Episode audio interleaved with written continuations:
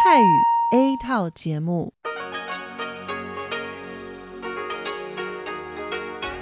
ที่นี่สถานีวิทยุเรดิโอไต้หวันอินเตอร์เนชันแนล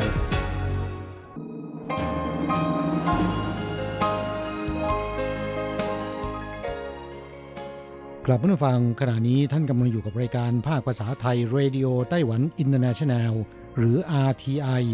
ออกกระจายเสียงจากกรุงไทเปไต้หวันสาธารณรัฐจีน เป็นประจำทุกวันนะครับ นอกจากรับฟังทางเครื่องรับวิทยุได้แล้ว ยังสามารถรับฟังรายการผ่านระบบออนไลน์ได้ที่ thai.rti.org.tw หรือที่ RTI Fanpage นะครับ ขอเชิญติดตามรับฟังรายการของเราได้ ตั้งแต่บัดนี้เป็นต้นไป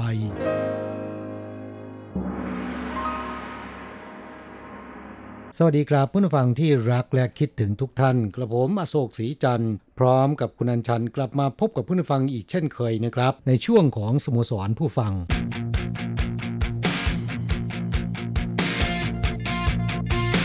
ข่าวเด่นประเด็นร้อน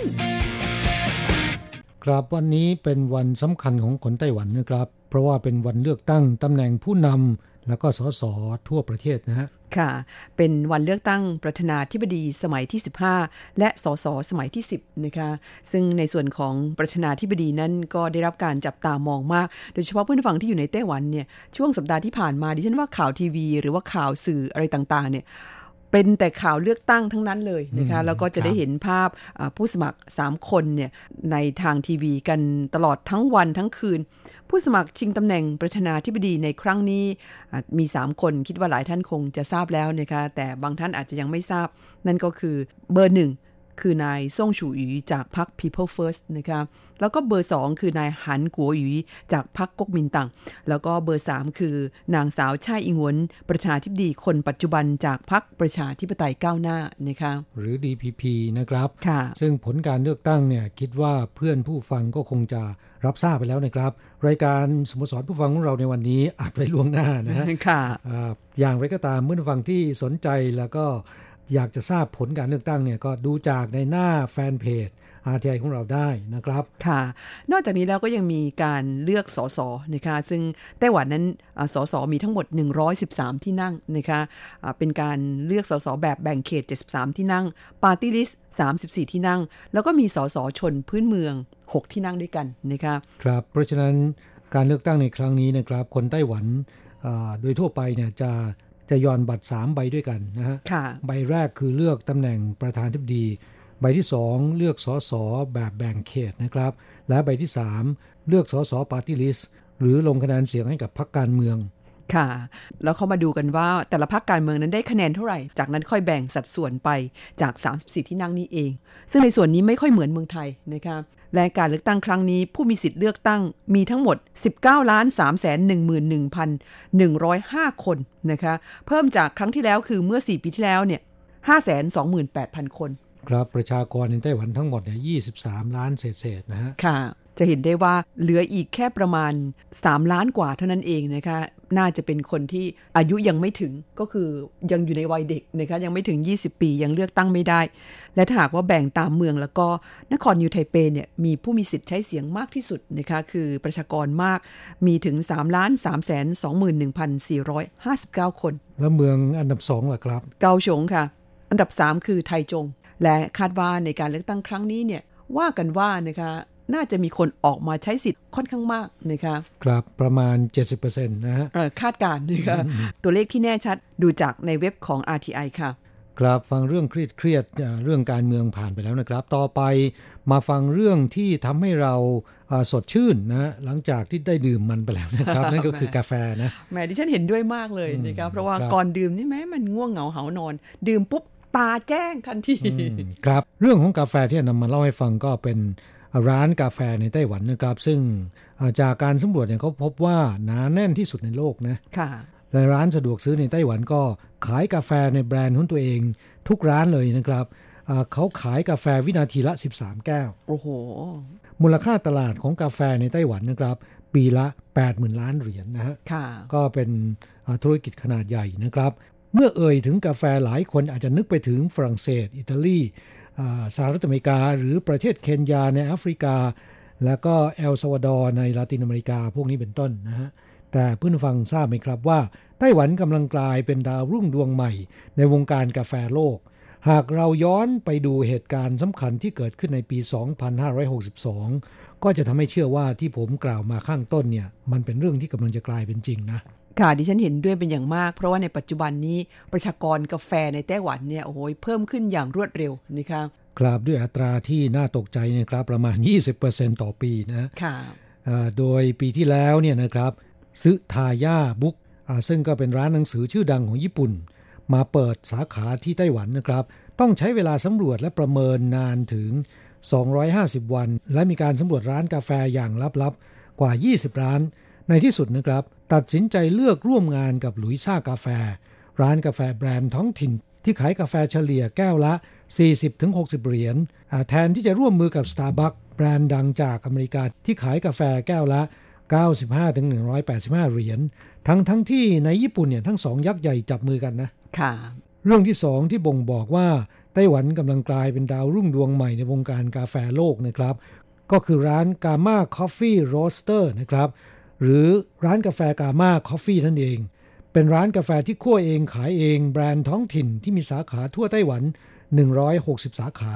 ได้เปิดร้านกาแฟที่มีพื้นที่ใหญ่ที่สุดนะครับไม่ทราบว่าในโลกหรือเปล่านะฮะค่ะ แต่ว่าเอ่อที่แน่ๆใหญ่ที่สุดในไต้หวันใช่ไหมคะครับ 600 ผิงด้วยกันนะครับ หรือประมาณ 1,980 ตารางเมตรนะฮะบนยอดเขาหยางหมิงซาน โดยปลูกต้นไผ่ผืนใหญ่ เขียวชอุ่มนะครับ คล้ายกับโลเคชั่นถ่ายทำหนังกำลังภายในชื่อดัง พยักระหำมังกรพยองโลกนะฮะค่ะอ่าหลายคนคงเคยชมภาพยนตร์เรื่องนี้ไปแล้วนะครับ ของอังลีนะฮะผู้กำกับมือทองชาวไต้หวัน ร้านกาแฟร้านนี้เนี่ยปลูกต้นไผ่ผืนใหญ่ ให้คอกาแฟที่ไปใช้บริการได้ดื่มดำไปกับบรรยากาศที่แสนจะธรรมชาติ และเข้าใจกาแฟมากยิ่งขึ้นนะครับค่ะ และเรื่องที่ 3 ที่เกิดขึ้นเมื่อปีที่แล้วก็คือ Big Seven Travel เป็นเว็บไซต์การท่องเที่ยวชื่อดังของโลกนะครับ เผยผลการจัดอันดับสุดยอด 50 ร้านกาแฟในเอเชีย ไต้หวันมี 3 ร้านที่ติดอันดับนะครับ และอันดับที่1เนี่ยก็เป็นร้านกาแฟจากไต้หวันได้แก่ Simple c a f a เจ้าของร้านก็คืออูเจ๋อหลิน ผู้คว้าแชมป์จากเวทีแข่งขันชงกาแฟชิงแชมป์โลกปี 2016 ที่กรุงดับลิน ประเทศสาธารณรัฐไอร์แลนด์ ซึ่งก็เป็นนักชงกาแฟชาวไต้หวันคนแรกที่ทำผลงานได้ดีที่สุดนะครับ ค่ะ แล้วก็จากการเปิดเผยขององค์การกาแฟระหว่างประเทศหรือ ICO ระบุว่า คนไต้หวันเนี่ยดื่มกาแฟปีละประมาณ 30 ล้านแก้ว มูลค่าตลาดในปี 2562 ที่ผ่านมานะครับประมาณ 80,000 ล้านเหรียญไต้หวัน และแม้นว่าคนไต้หวันจะดื่มกาแฟเฉลี่ย 131 แก้วต่อคนต่อปี เมื่อเทียบกับคนญี่ปุ่นที่ดื่ม 370 แก้ว แล้วก็เกาหลี 353 แก้ว ต่อคนต่อปีแล้วเนี่ยยังห่างกันเยอะนะครับ แต่ว่าปริมาณการดื่มกาแฟของชาวไต้หวันกำลังขยายตัวในอัตราที่สูงถึงปีละ 20%นะค่ะ แล้วก็ร้านกาแฟก็เพิ่มมากขึ้นจนมีความหนาแน่นมากเป็นอันดับหนึ่งของโลกไปแล้ว จากสถิติของกระทรวงเศรษฐการไต้หวันชี้บอกว่าปลายปี 2562 ที่ผ่านมานะครับ จำนวนร้านกาแฟในไต้หวันมีมากกว่า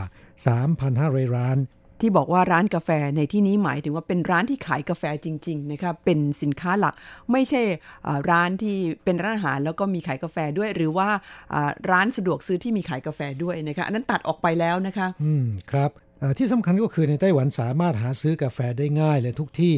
เอ่อร้านสะดวกซื้ออย่างที่คุณอัญชันบอกไปเมื่อสักครู่นะครับ ซึ่งเราไม่รวมไว้ที่ 350 ร้านนะค่ะ ร้านสะดวกซื้อในไต้หวันมีมากกว่า 10,000 ร้าน มีกาแฟแบรนด์ของตัวเองนะครับ ราคาเริ่มต้นที่แก้วละ 35 เหรียญ แต่คุณภาพกาแฟระดับร้านไร่กาแฟเลยทีเดียวนะฮะไม่เลวเลยทีเดียวนะคะสำหรับกาแฟในร้านสะดวกซื้อ ซึ่งดิฉันก็ไปใช้บริการบ่อยๆ เหมือนกัน ถ้าหากว่ามันหาร้านกาแฟ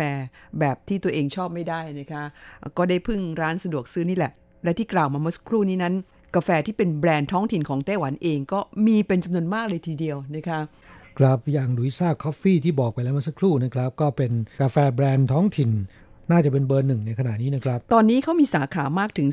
489 สาขาแซงหน้า Starbucks ไปแล้วนะคะแล้วก็ลุยซ่าคอฟฟี่เนี่ยไปเปิดที่เมืองไทยแล้วนะคะครับก็ไม่ทราบเหมือนกันว่าเพื่อนฟังของเราเคยไปใช้บริการแล้วหรือยังนะฮะที่กรุงเทพมีแล้วนะคะแต่ว่าต่างจังหวัดนั้นยังไม่ค่อยเห็น พูดถึงเรื่องกาแฟแล้วเนี่ยที่เมืองไทยก็รู้สึกว่าตื่นตัว แล้วก็มีการขยายตัวค่อนข้างเยอะเหมือนกันนะครับ ประชากรกาแฟที่เมืองไทยนั้นก็ไม่น้อยนะคะ ที่สำคัญก็คือร้านกาแฟที่เมืองไทยนั้น ถ้าหากว่าเอามาเทียบกับไต้หวันแล้วดิฉันว่าของเมืองไทยก็ไม่น้อยหน้าเลยนะคะเพราะว่าเมืองไทยนั้นพื้นที่กว้างแล้วก็โดยเฉพาะตามต่างจังหวัดไม่ว่าจะเป็นแถวแถวรอบนอกกรุงเทพหรือแม้แต่ในเชียงใหม่เชียงรายหรือจังหวัดอื่นๆเนี่ยร้านกาแฟนั้นมีเอกลักษณ์สวยงาม แล้วก็พื้นที่กว้างขวางนะคะไต้หวันนั้นร้านกาแฟมีเยอะก็จริงแต่ส่วนมากเป็นร้านเล็ก ๆ แคบๆแต่ว่าเขาอาจจะแต่งร้านได้ค่อนข้างจะทันสมัย แต่ถ้าหากเทียบกับร้านกาแฟที่เมืองไทยที่เน้นในแนวของธรรมชาติ แล้วก็ตกแต่งตามลักษณะท้องถิ่นแล้วแล้วก็เมืองไทยก็ถือว่ากินขาดเหมือนกันนะคะครับผู้ฟังที่เป็นคอกาแฟเนี่ยแสดงความคิดเห็นเข้าสู่รายการได้นะครับ ค่ะ แต่ก่อนจะจบเรื่องของกาแฟนอกจากได้แนะนำร้านกาแฟในไต้หวันไปแล้ว ก็อยากจะแนะนำกาแฟที่กำลังได้รับความนิยมในไต้หวันนะคะ แล้วก็ที่เมืองไทยนั้นรู้สึกว่ายังไม่ค่อยเห็น เป็นกาแฟแบบไหนครับ ไม่ใช่อเมริกาโน่ไม่ใช่ลาเต้ไม่ใช่คาปูชิโน่เป็นกาแฟที่มีชื่อฝรั่งว่า กาแฟ nitro cold brewผสมไนโตรเจนใช่ไหมครับ แปลเป็นภาษาไทยว่ากาแฟสกัดเย็นอัดแก๊สไนโตรเจนอ๋ออืม ฟองนุ่มอย่างกับฟองเบียร์เลยนะคะ แล้วก็ไม่มีรสขมด้วยแหม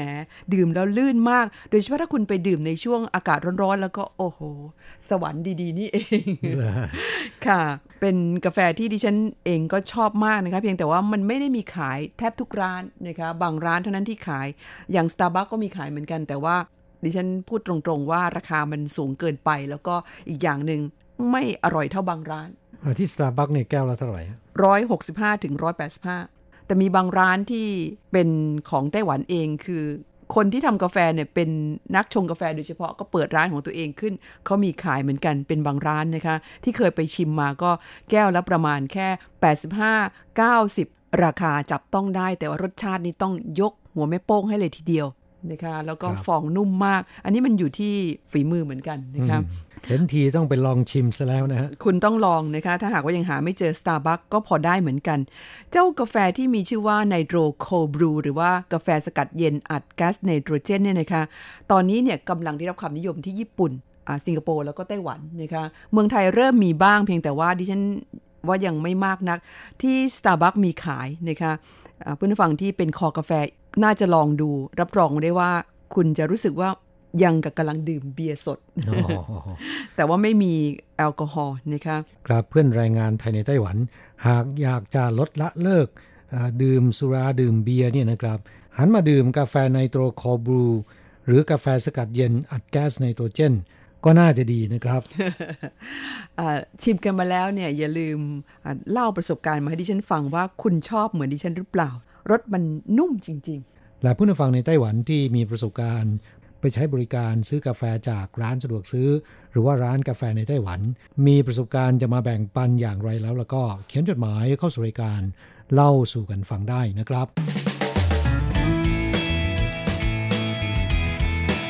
คลายความทุกข์ๆปันความสุขครับช่วงนี้มาตอบจดหมายของผู้นำฟังนะครับ อันดับแรกเป็นจดหมายจากผู้ฟังที่เมืองไทยก่อน ฉบับแรกในวันนี้เป็นจดหมายของคุณสาธิตทิศยากรนะคะมิตรเก่าในรายการจากที่เขตจตุจักรกรุงเทพมหานคร คุณสาธิตใช้วิธีส่งอีเมลเข้ามาเช่นเคยค่ะ ฉบับนี้เป็นของช่วงปลายปีที่แล้ว วันที่ 29 ธันวาคมนะคะเขียนมาบอกว่า คุณคำนีลไซจากสปปลาว เขียนจดหมายมาถามถึงอดีตผู้ประกาศของทางสถานี คุณสาธิตเลยบอกว่าถ้ามีโอกาสก็อยากฟังเสียงของท่านทั้งสองด้วยนะคะ คือคุณกิ่งกนกกับคุณทารานะคะแหมแฟนเก่าคิดถึงนะคะแฟนเก่ารายการคิดถึงทั้งสองท่าน ถ้าหากว่าเรามีโอกาสเนี่ยจะใช้วิธีสัมภาษณ์ก็แล้วกันนะคะครับแต่ก็ยังไม่รับปากนะคะว่าจะหาเจอหรือเปล่า เพราะทั้งสองท่านก็ดูจะยุ่งพอสมควร โดยเฉพาะคุณกิ่งกนกเนี่ย รู้สึกว่าจะอยู่ที่แคนาดานะค่ะไม่ได้อยู่ในไต้หวันนะครับ คุณทาราอาจจะหาตัวเจอนะคะเอ่ออีกท่านหนึ่งครับ คุณสุนทรีนะฮะค่ะทราบว่าพำนักอาศัยอยู่ในประเทศไทย แต่ก็ไม่ได้ติดต่อกันนะครับ จะพยายามติดต่อกับเอ่อผู้ดำเนินรายการเก่าๆเหล่านี้นะฮะแล้วก็สัมภาษณ์เอาก็แล้วกันนะครับ ค่ะ คุณสาธิตก็รอลุ้นกันแล้วกันนะคะว่าเราหาใครเจอบ้าง จดหมายของคุณสาธิตฉบับนี้บอกว่า ส่วนเรื่องรถไฟความเร็วสูงเห็นราคาตัวแล้วต้องถอย 300 โลพันห้าเคยนั่งที่อื่น 3 ชั่วโมงครึ่ง 4,000 แพงกว่าบินโลคอส ดีตรงที่ไม่ต้องรอเช็คอิน ขอเป็นแค่รางคู่ตรงเวลาก็น่าจะพอแล้ว นึกถึงตอนเรียนรถไฟชานเมืองตั๋วเดือน 22 วัน 10 บาท โอ้นี่มันปีไหนกันรสหวานเย็นเนี่ยนะค่ะเอ่อบอกว่าสวัสดีปีหนูครับ ค่ะ สวัสดีปีชวดเช่นกันค่ะ ครับจดหมายของผู้ฟังท่านต่อไป เขียนมาจากที่ตำบลศิลาอำเภอเมืองจังหวัดขอนแก่นนะครับ อาจารย์เกษมทั้งทองมิตรในรายการนะครับเขียนจดหมายพร้อมกับรายงานผลการรับฟังเข้าสู่รายการเป็นปึกเลยทีเดียวนะครับ ก็ต้องขอขอบพระคุณอาจารย์เกษมเป็นอย่างมาก ที่ติดตามรับฟังรายการ แล้วก็ให้คำแนะนำกับรายการของเราด้วยดีมาตลอดนะครับ จดหมายของอาจารย์เกษม เป็นจดหมายแบบดั้งเดิมนะครับ เขียนได้กระทัดรัดแล้วก็ได้ใจความ อาจารย์เกษมเล่ามาในจดหมายฉบับนี้บอกว่าปี 2562 ได้มาถึงเดือนสุดท้ายแล้ว จดหมายฉบับนี้เขียนมาเมื่อวันที่ 2 ธันวาคมนะครับบอกว่าเวลาวารีไม่คอยท่าเป็นความจริงเสมอ ก็เหมือนกับ RTI ก็มีการปรับปรุงเปลี่ยนแปลงอยู่ตลอด จากการออกอากาศทางวิทยุก็เปลี่ยนเพิ่มเป็นทางอินเทอร์เน็ต ทางเว็บไซต์ ทาง YouTube เคยได้ยินแต่เสียงก็กลายมาเป็นได้เห็นทั้งภาพและเสียง จากการเขียนจดหมายใส่ซองติดแสตมป์ส่งทางไปรษณีย์ก็เป็นอีเมล Messenger ก็ส่งปุ๊บได้รับปั๊บทันที จากการพูดคุยทางโทรศัพท์ทางไกลต่างประเทศนาทีละ 40 บาท ก็เป็นการคุยกันทางไลน์แบบ video call เห็นหน้าคุยกันแถมไม่ต้องเสียเงินเสียแต่ค่าเน็ตนะฮะค่ะ นี่ก็เป็นอ่าประโยชน์ของความก้าวหน้าทางเทคโนโลยีนะคะครับโลกของเรานั้นก็วิวัฒนาการพัฒนาขึ้นเรื่อยๆ อาจารย์เกษมบอกว่าจากรายการหมุนทันโลก และเอเชียสัมพันธ์ออกอากาศวันละ 5 ครั้ง ก็ลดลงเหลือรายการเดียวออกอากาศวันละ 3 ครั้ง แถมมีคลื่นจากจีนแผ่นดินใหญ่คอยมารบกวนในภาคเช้า ให้อีกด้วยนะฮะแหมแหมอาจารย์เกษมเขียนโดนใจแล้วก็ได้ภาพชัดเจนมากนะ นั่นน่ะสิคะดิฉันก็ว่านี่อุตส่าห์ลดเวลาออกอากาศไปตั้งเยอะแล้วเหลืออีกเพียงแค่ไม่กี่ช่วง ก็ยังจะมากวนกันอยู่นั่นแหละกาจะไม่ให้ฟังกันเลยหรือยังไง ครับ และบอกว่าจากจดหมายผู้ฟังเข้ารายการมากมาย จนตอบจดหมายล่าช้าหลายเดือน กลายมาเป็นจดหมายตอบออกอากาศครั้งละ2ถึง3ฉบับ และมีเวลาไม่ถึง 15 นาทีอ่า ในการตอบจดหมาย หรือวิทยุคลื่นสั้นมาถึงยุคสุดท้ายแล้วนะครับ เกือบแล้วค่ะอาจารย์เกษมเราก็แบบฮึดเครื่องสุดท้ายแล้วนะคะเนี่ยครับในปัจจุบันสถานีวิทยุที่ออกกระจายเสียงในระบบคลื่นสั้นก็ปิดไปมากแล้วนะฮะค่ะแต่ขอรับรองว่า RTI ของเรานะครับ ตราบใดที่ยังมีเพื่อนผู้ฟัง ติดตามรับฟังแล้วก็ให้กำลังใจอยู่เนี่ยเราก็ยังจะยืนจัดเป็นเพื่อนของท่านต่อไปนะฮะรวมทั้งอาจารย์เกษมด้วยนะคะ อย่าทิ้งกันไปก่อนนะคะ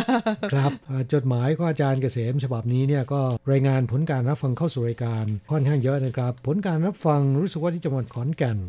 ก็อยู่ที่ระดับ 3 ระดับ 4 นะครับ พอฟังได้นะฮะค่ะ แม้นจะมีคลื่นแทรกจากฝั่งตรงข้าม แต่ก็ยังพอที่จะฟังได้ก็ขอขอบพระคุณอาจารย์เกษมครับ ที่เขียนจดหมายเล่าเรื่องราวเกี่ยวกับพัฒนาการต่างๆ แกมเน็บแนมนิดหน่อยนะเน็บแนมฝั่งตรงข้ามเลยมาตอบจดหมายของคุณเมสันเอี่ยมศรีนะคะ ก็เป็นแฟนประจำในรายการอีกท่านหนึ่ง เป็นอีเมลเมื่อวันที่ 23 เดือนธันวาคมปีที่แล้วนะคะ บอกว่าสวัสดีครับอาจารย์และคุณอัญชัน เพื่อนผู้ฟังที่รักทุกท่าน หลังจากที่ผมได้ออกจากไต้หวันมาแล้วเมื่อวันที่ 2 ธันวาคม ตอนนี้ก็เป็นอดีตแรงงานไทยที่เคยทำงานที่ไต้หวันอย่างเต็มตัวทำงานในไต้หวันมาสิบกว่าปี เพิ่งได้ชื่อว่าเป็นอดีตแรงงานไทยในไต้หวันก็ครั้งนี้แหละครับ บอกว่าจดหมายอีเมลของผมก็ทิ้งช่วงไประยะหนึ่ง ก็ยุ่งวุ่นวายอยู่กับงานสวนครับ สะสางสิ่งที่ค้างๆ หลายอย่างที่ต้องเพิ่มเติมและแก้ไข ภารกิจใหม่คือการเป็นมอนิเตอร์ของรายการ ส่วนใหญ่ผมจะฟังรายการออนไลน์อยู่แล้ว คุณภาพเสียงก็เป็นปกติ และผมก็ได้ลองค้นหารายการทางวิทยุสันจิ้น รุ่น SG 721L แบบเข็มหมุนหาคลื่น ผมหาเจอที่คลื่น 9415 เวลา 3 ทุ่มถึง 4 ทุ่ม ชัดเจนระดับ 4 ครับ ส่วนคลื่น 9625 เวลา 4 ทุ่มถึง 5 ทุ่มยังหาไม่เจอครับ ที่อาจารย์แนะนำว่าหมุนเข็มไปทางเหนือ 9.6 นิดๆแต่ก็ยังไม่เจอ ช่วงเช้า 7 โมงของวันจันทร์ที่ 23 ที่คลื่น 9625 ผมให้ระดับ 3 ครับ เพราะช่วงท้ายข่าวของคุณแสงชัย มีเสียงสู้ๆและวูบวูบวาบวาบในช่วงฮอตฮิตติดดาวของคุณอันโกะครับ และผมก็ได้รับปฏิทินปี 2020 ของ RTI แล้วครับ ขอบคุณ RTI เป็นอย่างมาก สภาพอากาศที่บ้านเราก็หนาวหนาวอยู่ช่วงแรก ๆ ที่ผมกลับไปถึง ซึ่งหนาวไม่กี่วันเองครับ ช่วงนี้สุขโขทัยอากาศดีมาก ไม่หนาวไม่ร้อนนะคะ คุณเมสันยังบอกว่าอยากทราบจังครับว่าอาคารแฝดรูปตัวเหมือน ที่แปลว่าประตู ไทเปทวินจะสร้างตรงไหน เพราะบริเวณรอบๆ หรือข้างเคียงสถานรถไฟมันแน่นไปหมด ผมหวังว่าจะได้กลับมาเห็นอาคารแฝดนี้นะครับ นึกว่าคุณจะบอกว่า ผมหวังว่าจะมีโอกาสได้มาร่วมสร้างด้วยนะคงต้องกลับมาในสถานะอื่นนะคะ บอกว่าที่ไม่ได้เห็นอาคารที่สำเร็จแล้ว ได้เห็นการก่อสร้างก็ยังดี ความจริงฐานเข้ามาเนี่ยทำเสร็จแล้วนะครับค่ะอยู่ข้างๆสถานีรถไฟไทเปนั่นเองนะฐานของตึกไทเป Twin Tower เนี่ย สร้างมาเมื่อประมาณ 4-5 ปีที่แล้ว โดยคนงานไทยเช่นกันแต่ว่าอาคารเหนือดินเนี่ยเนื่องจากเรื่องของการประมูลนะครับ ล้มไปแล้วหลายครั้งนะค่ะในที่สุดเมื่อกลางเดือนธันวาคมที่ผ่านมานี้ ก็มีการลงนามก่อสร้างอย่างเป็นทางการแล้วนะฮะคาดว่าจะใช้เวลาในการก่อสร้างประมาณ 5-6 ปี ส่วนที่คุณเมสันถามว่านึกไม่ออกว่าจะสร้างตรงไหนเพราะแถวนั้นมันแน่นไปหมดความจริงแล้ว ถ้าคุณเคยไปที่ซีเหมือนติงนะคะ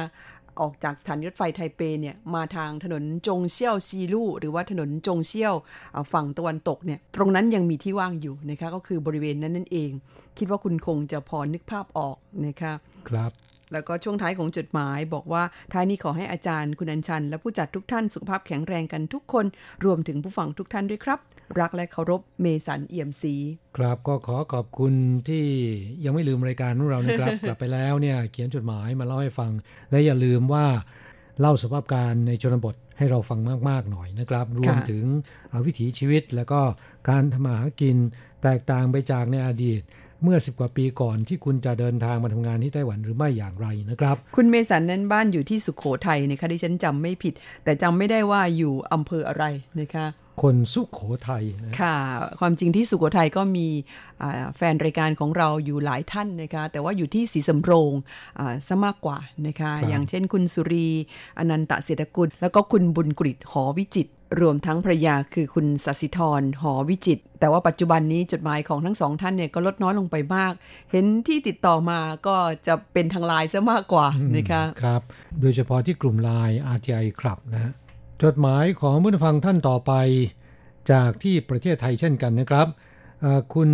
อิทธิกรตั้งจิโรธนานะครับ หรือเฉินจ้วงเมี่ยว จากที่อำเภอขุนหารจังหวัดศรีสะเกษ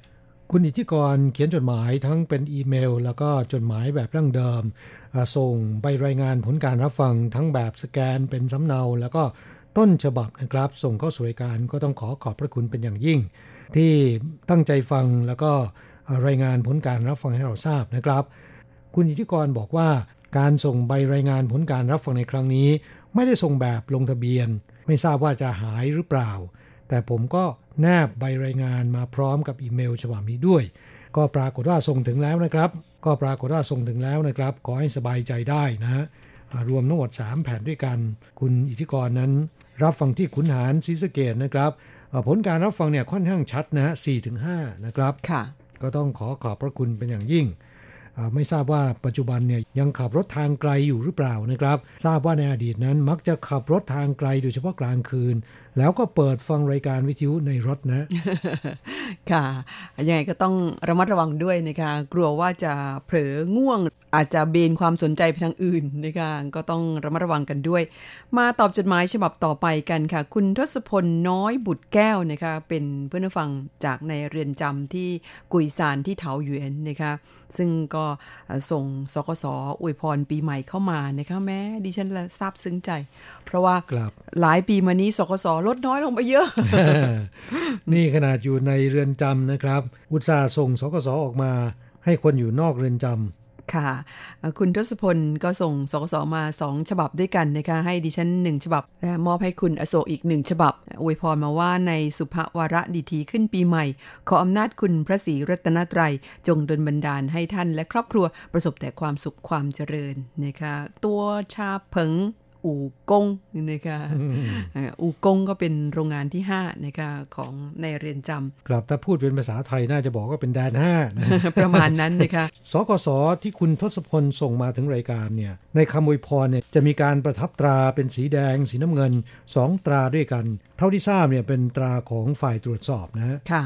ไม่ทราบว่าคุณทศพลต้องแปลเป็นภาษาจีน ให้ทางฝ่ายเรือนจำทราบหรือไม่ ซึ่งคิดว่าคุณทศพลน่าจะเป็นผู้ที่แปลเองนะครับเพราะว่าภาษาจีนเนี่ยดีมากนะเขียนจดหมายเข้าสู่รายการแต่ละครั้งเนี่ยใช้ภาษาจีนล้วนๆก็อยากจะถือโอกาสนี้นะครับ ถามว่า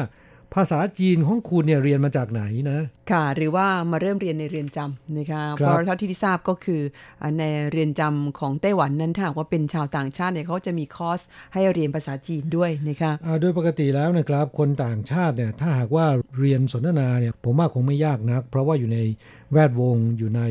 สภาพแวดล้อมที่เอื้ออำนวยอยู่แล้วนะครับ แต่การจะเรียนตัวหนังสือโดยเฉพาะตัวหนังสือภาษาจีนเนี่ยมันเป็นเรื่องที่ไม่ง่ายนะเนื่องจากว่าตัวอักษรจีนนั้นเขียนค่อนข้างยากนะคะ ดูจากดิฉันสมัยก่อนที่เรียนภาษาจีนนี่โอ้ยแต่ละตัวนี่ต้องเขียนเป็น 20-30 รอบถึงจะจำได้ แล้วปัจจุบันยังจำได้อยู่หรือเปล่าครับจำได้ค่ะ เพราะว่าใช้อยู่บ่อยๆนะคะ บางตัวที่ไม่ได้ใช้ก็คืนครูไปแล้วนะฮะ เป็นเหมือนกันนะคะมีความรู้สึกว่ามันอย่างนี้ใช่หรือเปล่านะคะแล้วก็ยิ่งตัวอักษรจีนนั้นมีหลายตัวทีเดียวที่ต่างกันเพียงขีดเดียวหรือ 2 ขีดเท่านั้น ก็เป็นคนละตัวไปแล้วนะคะกราบแม้นแต่เป็นตัวเดียวกัน แต่ว่าใช้ในที่ต่างๆ กันความหมายก็จะไม่เหมือนกันนะ ค่ะ ยังไงแล้วก็สำหรับเพื่อนฟังที่สนใจเรียนรู้ภาษาจีนเนี่ยก็ขอเป็นกำลังใจให้นะคะ เพราะว่าภาษาจีนนั้น ถ้าคุณเรียนจริงจังคุณจะทราบว่ามันไม่ง่ายเลยนะคะโดยเฉพาะเรื่องของการเขียนการเรียนรู้ตัวอักษร แต่ว่าความพยายามอยู่ที่ไหน ความสำเร็จอยู่ที่นั่นใช่ไหมคะนึกว่าความพยายามอยู่ที่ไหน ความพยายามก็อยู่ที่นั่น นั่นมันคุณทีระหยังก็ขอแสดงความชื่นชมต่อคุณทศพลน้อยบุตรดีนะครับ ขณะเดียวกันก็ขออวยพรให้คุณและเพื่อนๆ ในเรือนจำจงได้รับอิสรภาพในเร็ววันนะครับ ค่ะ ขอเอาใจช่วยค่ะสำหรับวันนี้นั้นเวลาของเราหมดลงซะแล้วค่ะ ครับเราทั้งสองต้องอำลาจากเพื่อนฟังไปชั่วคราวนะครับ จะกลับมาพบกันใหม่ที่เก่าเวลาเดิมในสัปดาห์หน้าสำหรับวันนี้ สวัสดีครับ สวัสดีค่ะ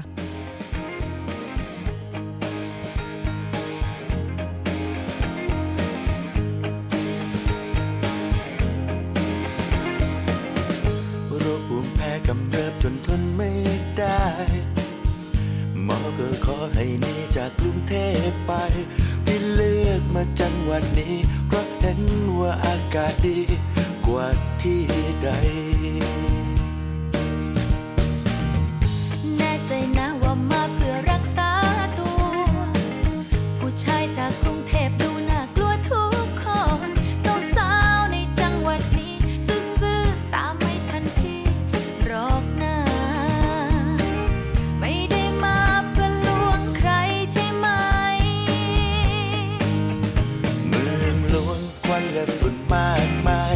สุดดมเข้าไป ร่างก็เป็นภูมิแพ้ผู้หญิงที่กลุ่มเทพก็อันตรายเพราะพวกเธอหลายใจ หัวใจพี่เองก็แพ้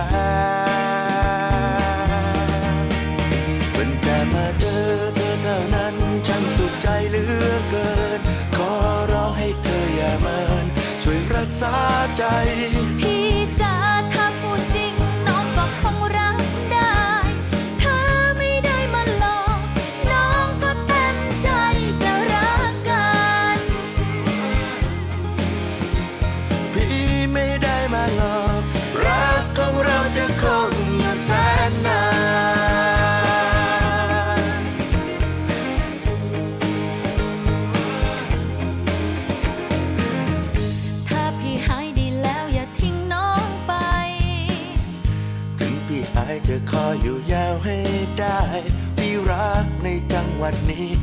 ษากายใจให้พี่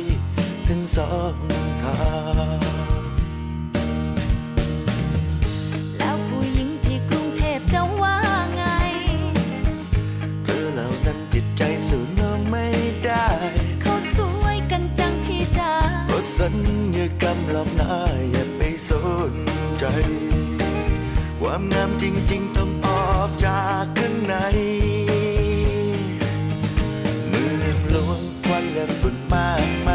ิสูจน์ดมเข้าไป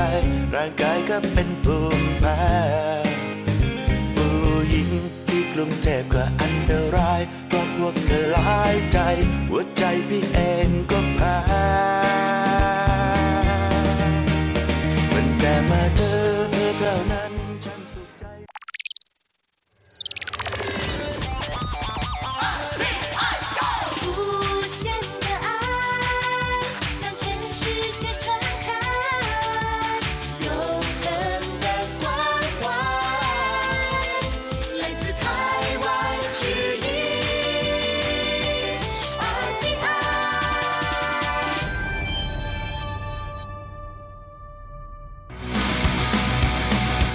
อย่างนี้เป็นยังไงนะ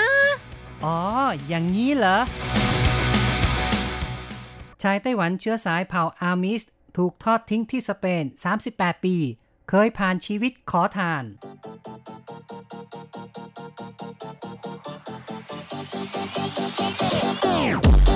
อย่างนี้คุณจะว่ายังไง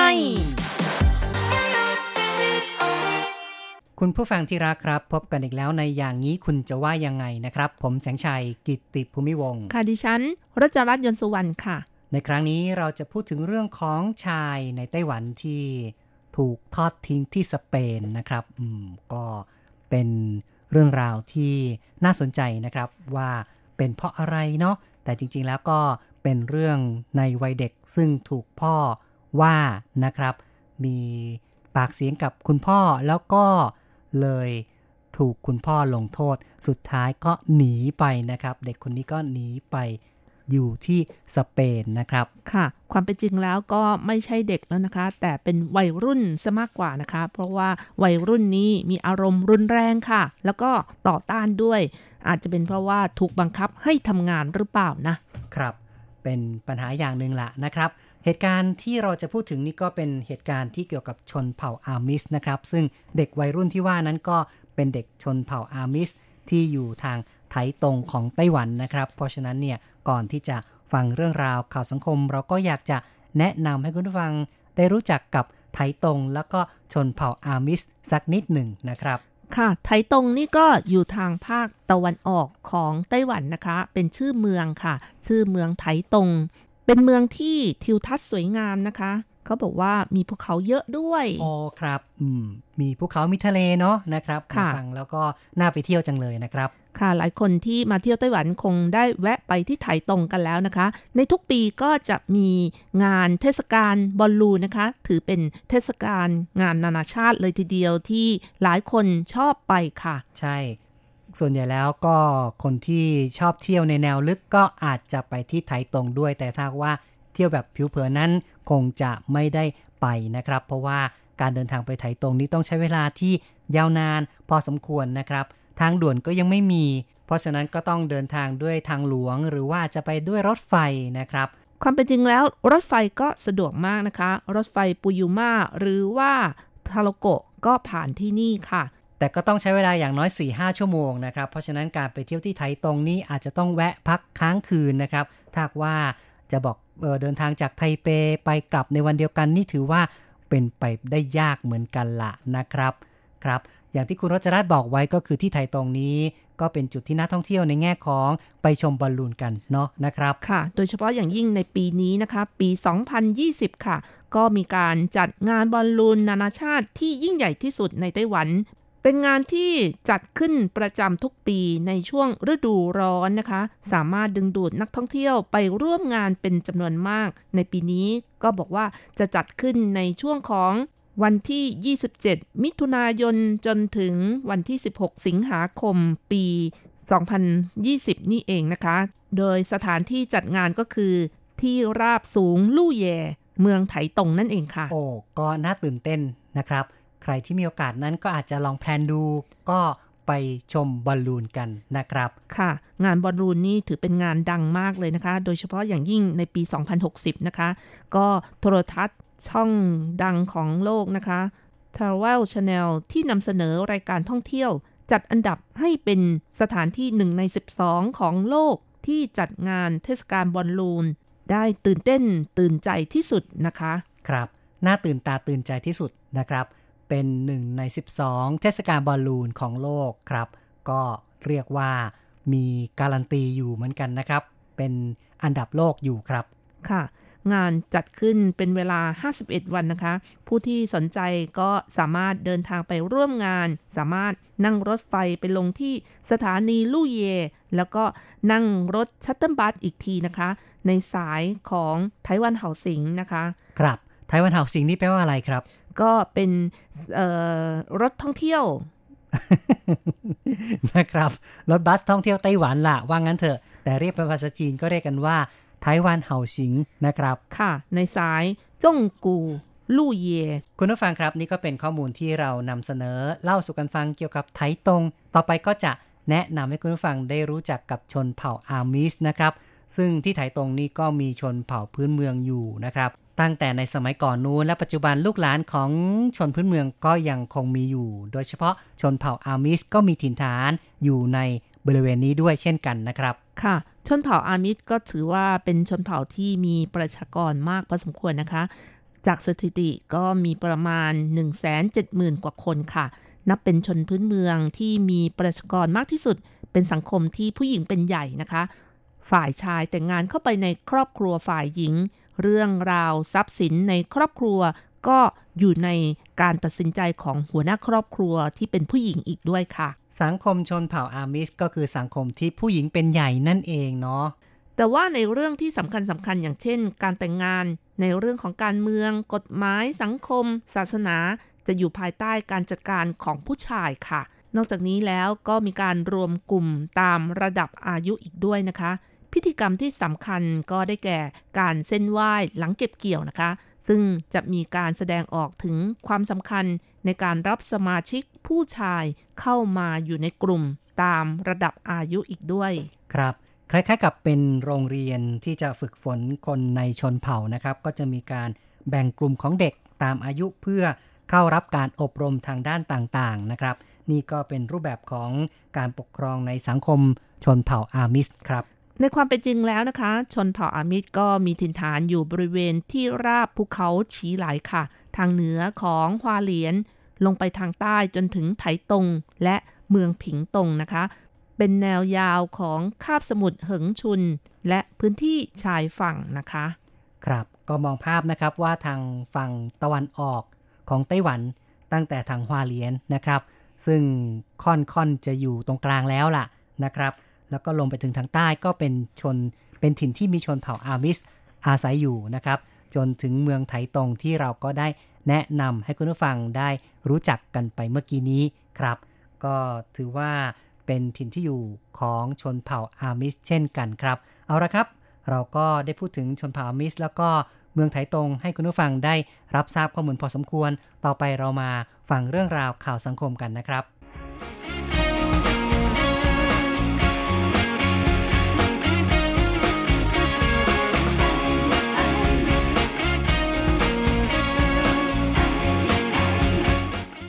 เฉินจงหมิง ชาวไถตง เชื้อสายชนเผ่าอามิส ในสมัยวัยรุ่นทะเลาะกับบิดาบนเรือ จับปลาหน้าน้ำนานาชาติ ถูกทอดทิ้งที่เกาะแห่งหนึ่งบนสเปน ต้องใช้ชีวิตขอทาน จากนั้นไปเป็นคนล้างจานในร้านอาหาร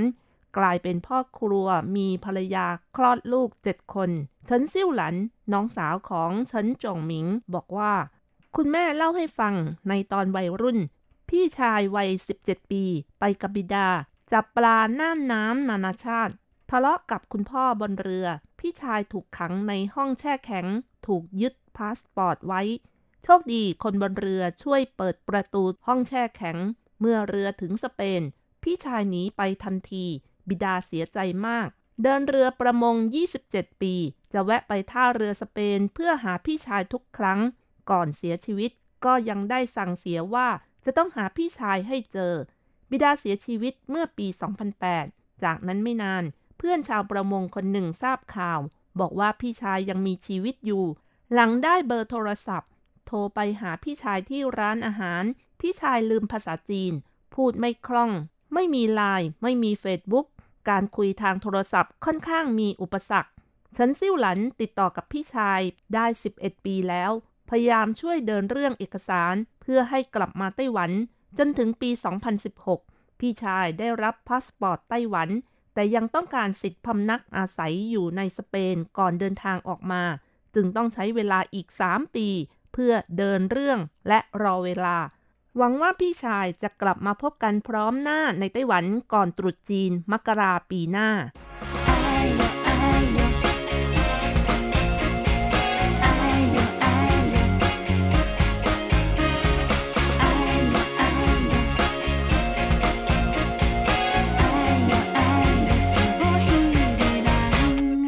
ครับฟังเรื่องนี้แล้วก็รู้สึกว่าอื้อหือตั้ง 38 ปียาวนานมากนะครับ ก็ทำให้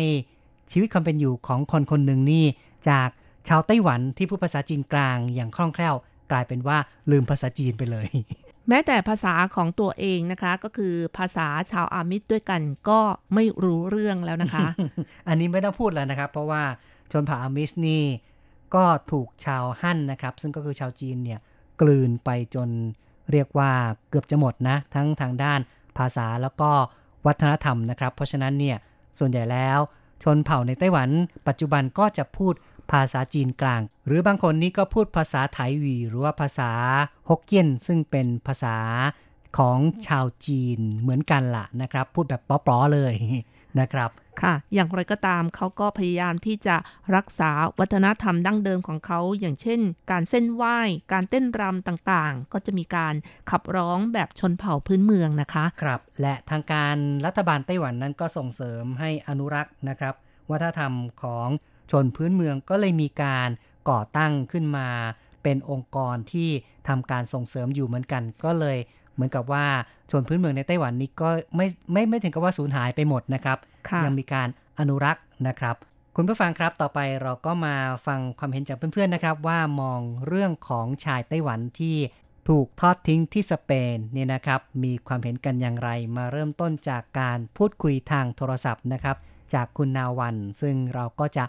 คุยกันในประเด็นของเด็กที่หนีออกจากบ้านเนี่ยนะครับ เป็นอย่างไรครับ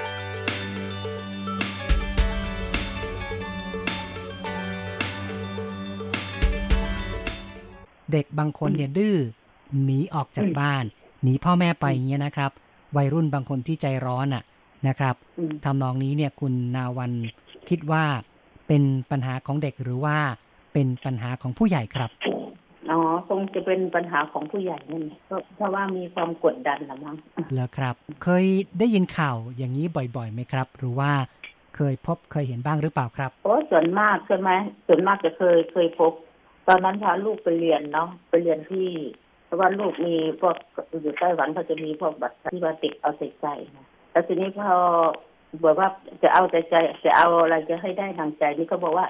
เด็กมันจะมีปัญหาตัวอะไรอยู่ในในความคิดของเขาแบบว่าเขาจะเป็นใหญ่ไง อืมเขาก็จะเรียกว่าเป็นโรคอะไรนะที่ไม่อยู่กับที่น่ะอ๋อก็เขาเรียกว่าเข้าต้งใช่ไหมเป็นประเภทที่ว่าเออแบบใช่ใช่อืมออเด็กออไฮเปอร์แอคทีฟอืมใช่ ครับเขาจะเขาจะไม่อยู่เขาจะวิ่งตลอดเวลา แล้วก็จะเอาแต่ใจไม่ได้ดังใจนี้ครัจะบวิ่งเลยเนี่ยอืมอืมและสุดแต่ทีท้านี้ยเราก็ต้องแบบว่า เอาใจเขาแบบว่าไม่ให้โมโหร้ายไงอ๋อนะครับอืมไม่ให้โมโหร้ายแล้วต้องพูดดีกับเขาอืมต้องพูดให้เขาเข้าใจว่านี่อะไรคืออะไรครับอืมก็เป็นปัญหาเนาะระหว่างเด็กใช่กับผู้ใหญ่ซึ่งบางทีผู้ใหญ่ก็ต้องพยายามเอาใจใส่ ต้องรู้ว่า เป็นเอ่อสาเหตุจากอะไรด้วยเนาะนะครับอืมใช่ใช่สุดท้ายนี่เขาเอออยู่ในครอบครัวได้อย่างมีความสุขหรือเปล่าหรือว่าพ่อแม่แก้ปัญหาอย่างไรบ้าง มีมีเขาก็จะมีไปสอนไงมีครูไปสอนเขาจะให้ไปเข้าโรงเรียนไงครับอืมก็จะมีก็จะมีบางทีเขาจะมีครูมาสอนที่บ้าน หรือว่าก็จะมีการแนะนำบอกว่าเด็กเอาใจใจแบบไม่ฟังไงอืมก็จะมีครูครูมาสอนแล้วก็ไม่กี่อาทิตย์แล้วก็ จะเข้าใจไงเด็กจะเข้าใจเขาจะแยกเรียนหนังสือนะอ๋อครับ ก็คือสุดท้ายนี่ก็ต้องมีครูมาสอนเป็นพิเศษเนาะใช่ใช่นะครับ ก็ถือว่าเป็นการแก้ปัญหาที่สุดท้ายก็คือว่าราบรื่นดีเหมือนกัน แต่ว่าในกรณีบางคนเด็กบางคนที่ไม่สามารถเอ่ออยู่ในบ้านได้ หรือว่าไม่เข้าใจพ่อแม่จนถึงขั้นหนีออกจากบ้านนี่ คุณนาวันคิดว่าน่าจะแก้ปัญหานี้อย่างไรครับ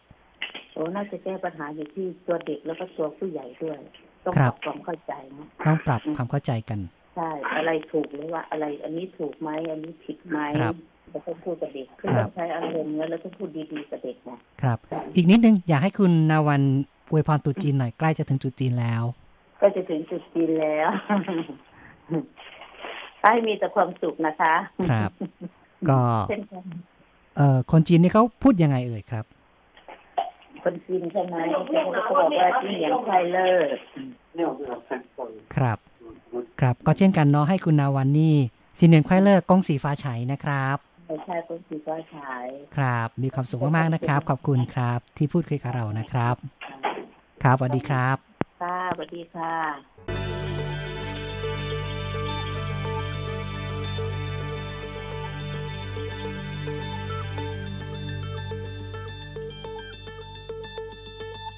จบไปครับการพูดคุยกับคุณนาวันนะครับ ซึ่งคุณนาวันก็เอาตัวอย่างของลูกตัวเองเนี่ยมาเล่าสู่กันฟังลูกเป็นเด็กเฮ้าต้งหรือว่า hyperactive นะครับ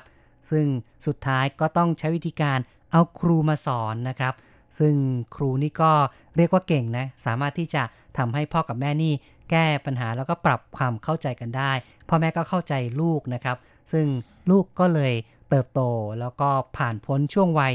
ของความดื้อรั้นมาได้ ก็นับว่ามีความราบรื่นนะครับ ค่ะ ก็ถือได้ว่าโชคดีนะคะ เนื่องจากว่าในช่วงของวัยรุ่นของเด็กแต่ละคนเนี่ยมันไม่ค่อยเหมือนกันนะคะ ขึ้นอยู่กับสภาพครอบครัว แล้วก็นิสัยของเด็กด้วย ถ้าได้รับการอบรมที่ดีหรือว่าได้รับความอบอุ่นนะคะ เด็กก็สามารถที่จะหันกลับมา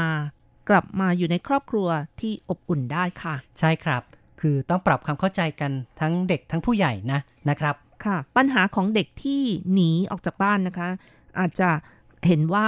ในบ้านไม่มีความสุขนะคะ จึงอยากจะออกไปหาความสุขที่ข้างนอก แต่พอออกไปแล้วอาจจะติดเพื่อน ถ้าคบเพื่อนไม่ดียิ่งแย่ใหญ่เลยนะคะ ติดครับยาติดบุหรี่อะไรอย่างนี้นะคะคบคนผ่านผ่านก็จะพาไปหาผิดนะครับ ถ้าหากว่าไปเจอเพื่อนที่ไม่ดี เพื่อนก็จะชักนำไปในทางที่เสื่อมเสีย ก็จะกลายเป็นปัญหาที่หนักหนาสาหัสมากขึ้น ต่อไปค่ะ ก็เป็นการแสดงความคิดเห็นมาทาง Facebook นะคะ มีคำถามไปว่า จะบอกว่าถูกทอดทิ้งก็คงไม่ใช่ เพราะหนีไปเอง แต่ถ้าไม่หนีก็ถูกบิดาทำโทษ อาจเสียชีวิตได้ จึงคล้ายกับถูกบิดาทิ้งนะคะ อีกคำถามหนึ่งค่ะ คุณเคยมีความรู้สึกน้อยใจพ่อแม่จนอยากหนีหรือไม่ การหนีออกจากบ้าน เป็นการแก้ปัญหาได้หรือไม่นะคะอืมครับ ก็เป็นสิ่งที่เราสอบถามความเห็นไปนะครับ ค่ะ คุณยุรีก็แสดงความคิดเห็นมาบอกว่าชีวิตคือการต่อสู้ อยู่มาถึงจุดนี้ก็นับว่าโชคดีแล้ว ครับ ส่วนคุณพอพิราชลักษณ์นะคะ ก็เขียนมาบอกว่า จริง ๆ ไม่ใช่การแก้ปัญหา เป็นการหนีปัญหามากกว่า ตัดสินใจผิดครั้งหนึ่งเสียใจไปตลอดชีวิตเลย ครับ กรณีนี้ก็คือทั้งคุณพ่อคุณลูกเลยนะครับ ตัดสินใจผิดนะครับ ลูกหนีไปสุดท้ายก็ต้องไปใช้ชีวิตลำบากในต่างแดนนะครับ แล้วก็ส่วนคุณพ่อนี่ก็เสียใจนะครับที่อืมทอดทิ้งลูกนะครับ ค่ะ เสียใจตลอดชาติเลยนะคะ เพราะว่าตายไปก็ยังไม่ได้เจอลูกค่ะ นั่นน่ะสิครับ คุณประสิทธิ์ศรีโพนะคะ เขียนมาบอกว่า บิดาโหดนะ ผมว่าขังห้องเย็น ถ้าร่างกายไม่แข็งแรงจริง ๆ เย็นแข็งตายไปแล้ว ถ้าไม่มีคนช่วย นั่นน่ะสิครับ ถือว่าเป็นการลงโทษที่ทารุณมาก ๆ เหมือนกันนะครับเนี่ยโอ้ครับทำได้ยังไงเนาะใช่นะครับ ซึ่งถ้าจะพูดถึงเรื่องของการใช้ชีวิตอยู่บนเรือประมงนี่ก็เป็นปัญหาอย่างหนึ่งเหมือนกันนะครับ เด็กคนนี้ไม่รู้ว่าถูกใช้งานทารุณกรรมเกินไปหรือเปล่าเนาะนะครับ แต่ความเป็นจริงแล้วก็ไม่ใช่เด็กแล้วนะคะ อายุ 17 ปีก็แต่เนื่องจากว่าใช่เป็นช่วงวัยรุ่นก็นะเรียคะกว่าเด็กวัยรุ่นละนะครับฮอร์โมนกำลังแรงนะคะ ก็ครับคือมีการต่อต้านกันเยอะมาก ซึ่งก็คล้ายๆ กับคนปัจจุบันนะคะ แต่เนื่องจากว่าอยู่บนเรือก็ไม่รู้จะทำยังไงเนาะด้วยความที่พ่อนี่เป็นคนโหดมากนะคะ ก็เลยต้องหนีไปนั่นเองค่ะ ตอนอยู่บนเรือก็ต้องถูกทำโทษพอขึ้นบกได้เลยรีบหนีนะครับ เอาละครับก็มาฟังคอมเมนต์กันต่อนะครับ ในส่วนของอีเมลนะครับค่ะ เริ่มกันที่คุณเกรียงสิทธิ์นะคะ คุณเกรียงสิทธิ์ก็เขียนมาบอกว่า เหมือนนิยายมากๆ น่าจะมีคนนำมาสร้างเป็นภาพยนตร์ ยังไงก็ยินดีด้วยกับการพบญาติพี่น้อง เสียดายที่พ่อเสียไปก่อน สู้ๆชะตาฟ้าลิขิตจริงครับ เหมือนนิยายจริงค่ะๆนะครับ นิยายที่ไม่น้ำเน่านะคะเออนิยายชีวิตจริงค่ะ ครับ ก็เป็นสิ่งที่บอกมาก็น่าสนใจเหมือนกันนะครับ ไม่รู้ว่าใครจะเกิดไอเดียเกิดประกายอะไรหรือเปล่าก็เขียนเป็นนิยายขึ้นมานะครับ ค่ะ อีเมลอีกฉบับหนึ่งนะคะ มาจากคุณชัยนรงค์สุจิรพรค่ะ ซึ่งก็เขียนมาบอกว่า ถ้าคนในครอบครัวทั้งสองฝั่ง อยากจะเจอกันต่อหน้าจริง ๆ สักครั้งสองครั้ง ควรจะไปมาหาสู่ในฐานะนักท่องเที่ยวก่อน สมัยนี้การขอวีซ่าเข้าออกน่าจะง่ายกว่าสมัยก่อน เขาอยู่ที่สเปนมาเกือบ 40 ปี การใช้ภาษาจีนก็ลืมไปแล้ว แถมมีการงานและครอบครัวใหญ่ที่สเปนด้วย คงไม่กลับไปอยู่ไต้หวันท้าวรหรอกอแต่ทั้งสองฝั่งก็จัดว่ามีความอดทนมาก เพราะติดต่อกันทางไกลมาถึง 10 กว่าปี อยากให้สมหวังในสิ่งที่คาดคิดไว้ครับ ครับเป็นข้อแนะนำเป็นคำอวยพรที่ดีนะครับ จริงๆเนี่ยทางฝั่งของไต้หวันนะครับ คือน้องสาวเนี่ยน่าจะเดินทางไปสเปนได้สะดวกกว่า ก็ควรจะไปเยี่ยมเยือนก่อนก็ได้ เพราะว่าพี่ชายก็อยู่ที่นั่นอย่างถาวรแล้ว และอีกทั้งก็มีครอบครัวมีลูกอีกด้วยค่ะ คุณนภาอาตมากุลศรีนะคะ เขียนมาบอกว่า น่าสงสารนะคะ อยู่ต่างประเทศโดยไม่มีญาติพี่น้อง ดีที่เขาสู้ชีวิตผ่านอุปสรรคต่างๆ ได้ สุดยอดค่ะ ครับ ก็ต้องยอมรับแล้วนะครับ ในความสู้ของเขาทั้งจากการไปขอทาน สุดท้ายก็ทำงานล้างจานนะครับ แต่ก็ประสบความสำเร็จได้ในที่สุดนะครับค่ะ ถ้าไม่สู้ก็คงไม่รอดแน่ เพราะว่าภาษาก็ไม่รู้เรื่องเนาะ ครับ อืม ค่ะ ต่อไปค่ะ อาจารย์โกเมน พัทรสิทธิกุลชัยนะคะ เขียนมาบอกว่า จากข่าวสารที่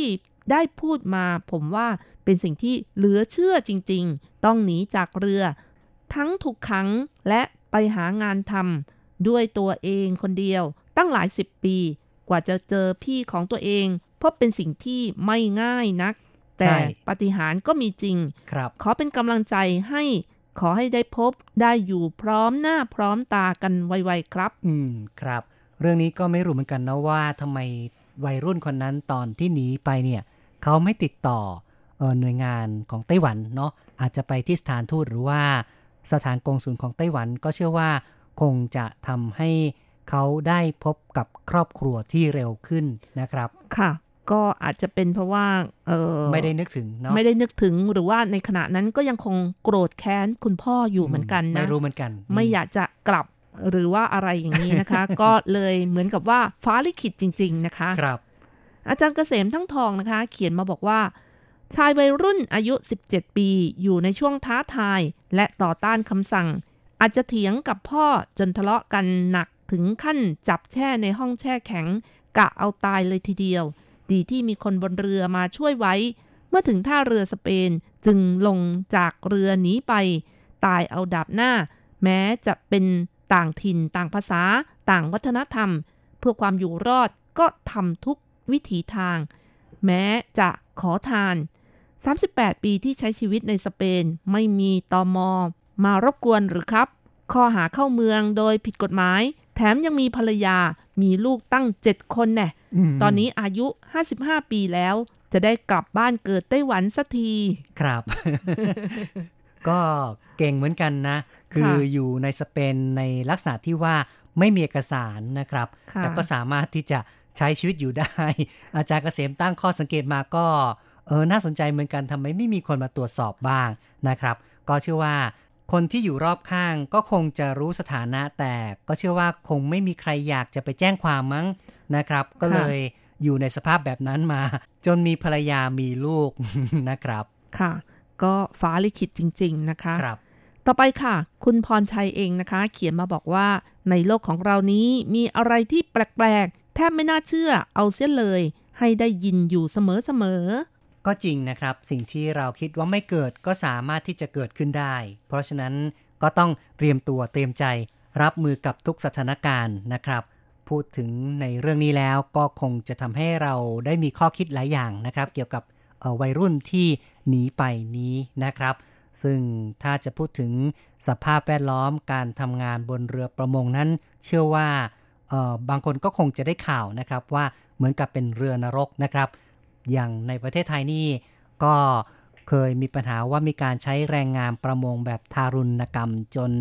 ถูกประเทศในยุโรปเนี่ยนะครับเอิ่มแบนการนำเข้าสินค้าประมงจากไทยอยู่เหมือนกันนะครับค่ะสำหรับในไต้หวันเองนะคะ เรือประมงส่วนใหญ่ก็เป็นเอ่อแรงงานข้ามชาตินะคะ เป็นชาวฟิลิปปินส์อินโดเป็นส่วนใหญ่ค่ะ ใช่ครับ แต่ก่อนนี้ก็คงจะมีชาวไทยอยู่บ้าง แต่เดี๋ยวนี้ชาวไทยเองก็คงจะไม่ ทำงานบนเรือประมงนะครับ ดังจะเห็นได้ว่า แม้แต่เรือในประมงเออเรือประมงในไทยเนี่ยก็เป็นแรงงานข้ามชาติกันทั้งนั้นเลยนะครับ บุคคลเหล่านี้ที่อยู่บนเรือนี่เรียกว่าเอิ่มใช้ชีวิตที่ค่อนข้างจะทรหดจริง ๆ นะครับค่ะคงมีความเครียดไม่น้อยนะคะ เพราะว่าส่วนใหญ่ของเวลาก็อยู่บนเรือนะคะ ครับ แต่ก็มีอีกประเภทหนึ่งซึ่งก็เป็นเรือประมงที่อยู่ในน่านน้ำสากล ซึ่ง ไต้หวันนี่ก็มีความชำนาญในด้านนี้มากเหมือนกันนะครับ มีผู้ที่ไปจับปลานอกน่านน้ำของไต้หวันเดินทางไปรอบโลกเลยนะครับ เหมือนอย่างในกรณีของชายวัยรุ่นที่ไปกับคุณพ่อของเขานี่ก็เหมือนกันนะครับ ถือว่าเป็นความชำนาญอย่างหนึ่งของไต้หวันในการทำประมงนะครับ ที่ไปทั่วโลกเลย แล้วก็สามารถนำมาซึ่งผลผลิตจำนวนมากมาย โดยเฉพาะอย่างยิ่งก็เป็นปลาแช่แข็งนะครับ ที่ส่วนหนึ่งนั้นเนี่ยก็นำมาผลิตเป็นปลากระป๋องในอุตสาหกรรมอาหาร แม้แต่ในไทยนี่ก็นำเข้าปลาจากไต้หวันไม่น้อยเหมือนกันนะครับ ค่ะ อย่างเช่น ปลาอะไรเอ่ย อย่างเช่นปลาทูน่าใช่ไหมคะ ครับ ก็นับว่าเป็นวัตถุดิบสำคัญนะครับ ปลาแช่แข็งเหล่านี้ก็เป็นสิ่งที่ชาวประมงของไต้หวันนั้นได้สร้างผลงานเอาไว้ให้ทั่วโลกได้มีอาหารทะเลได้รับประทานกัน ครับจากเรื่องราวข่าวสังคมในวันนี้ก็อยากจะสรุปอีกทีนึงเกี่ยวกับเรื่องของความสัมพันธ์ในครอบครัวนะครับ เด็กกับผู้ใหญ่ผู้ใหญ่กับเด็กเนี่ยต่างวัยกันย่อมจะมีช่องว่างนะครับค่ะ บางครั้งนะคะ เด็กที่ได้รับการเลี้ยงดูแบบข้ามรุ่นนะคะ อย่างเช่น คุณปู่คุณย่า หรือคุณตาคุณยายเลี้ยงอีกทีนะคะ ยิ่งมีปัญหาใหญ่เลยนะคะ แต่ก็ไม่ใช่เสมอไปนะคะ เพราะว่าเออมันขึ้นอยู่กับสภาพ แวดล้อมแล้วก็นิสัยของเด็กด้วยค่ะ ครับ ในอเมริกาเขาก็พบว่าเด็กและวัยรุ่นนะคะหนีออกจากบ้านสูงถึง 14%เช่นกันนะคะ ปัญหาลูกหนีออกจากบ้านนั้นเป็นเรื่องที่ทำให้พ่อแม่ปวดหัวกันเครียด แล้วก็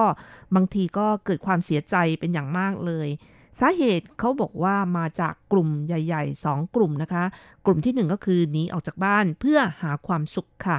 วัยรุ่นกลุ่มนี้ มักต้องการหาความสุข ความตื่นเต้น การผจญภัย หรือสร้างสีสันให้กับชีวิตนะคะ ส่วนใหญ่มักจะมีการวางแผนไว้ล่วงหน้าด้วยนะคะ อ๋อเนาะนะครับ ก็คือเป็นความจงใจที่จะหนีเพื่อไปหาความสุขเลยนะครับเนี่ยค่ะ บางคนก็หนีไปอยู่ที่อื่น หรือว่า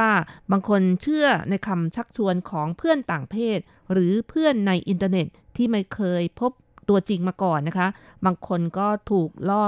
ลวงชักชวนว่าจะได้ออกไปเที่ยวไปหาความสนุกอย่างนี้เป็นต้นค่ะอ๋อครับ และอีกกลุ่มหนึ่งก็คือหนีออกจากบ้านเพื่อหวังจะพ้นทุกข์นะคะ ซึ่งเด็กหรือว่าวัยรุ่นกลุ่มนี้มักจะเติบโตในครอบครัวที่มีความขัดแย้ง หรือว่าถูกทอดทิ้ง หรือว่ามีการใช้แรงงานอย่างหนัก อย่างเช่นในกรณีข่าวสังคมที่เรามานำเสนอนะคะ ก็คืออยากจะพ้นทุกข์นั่นเองค่ะ ครับหนีเพื่อจะพ้นทุกข์กับหนีไปหาความสุข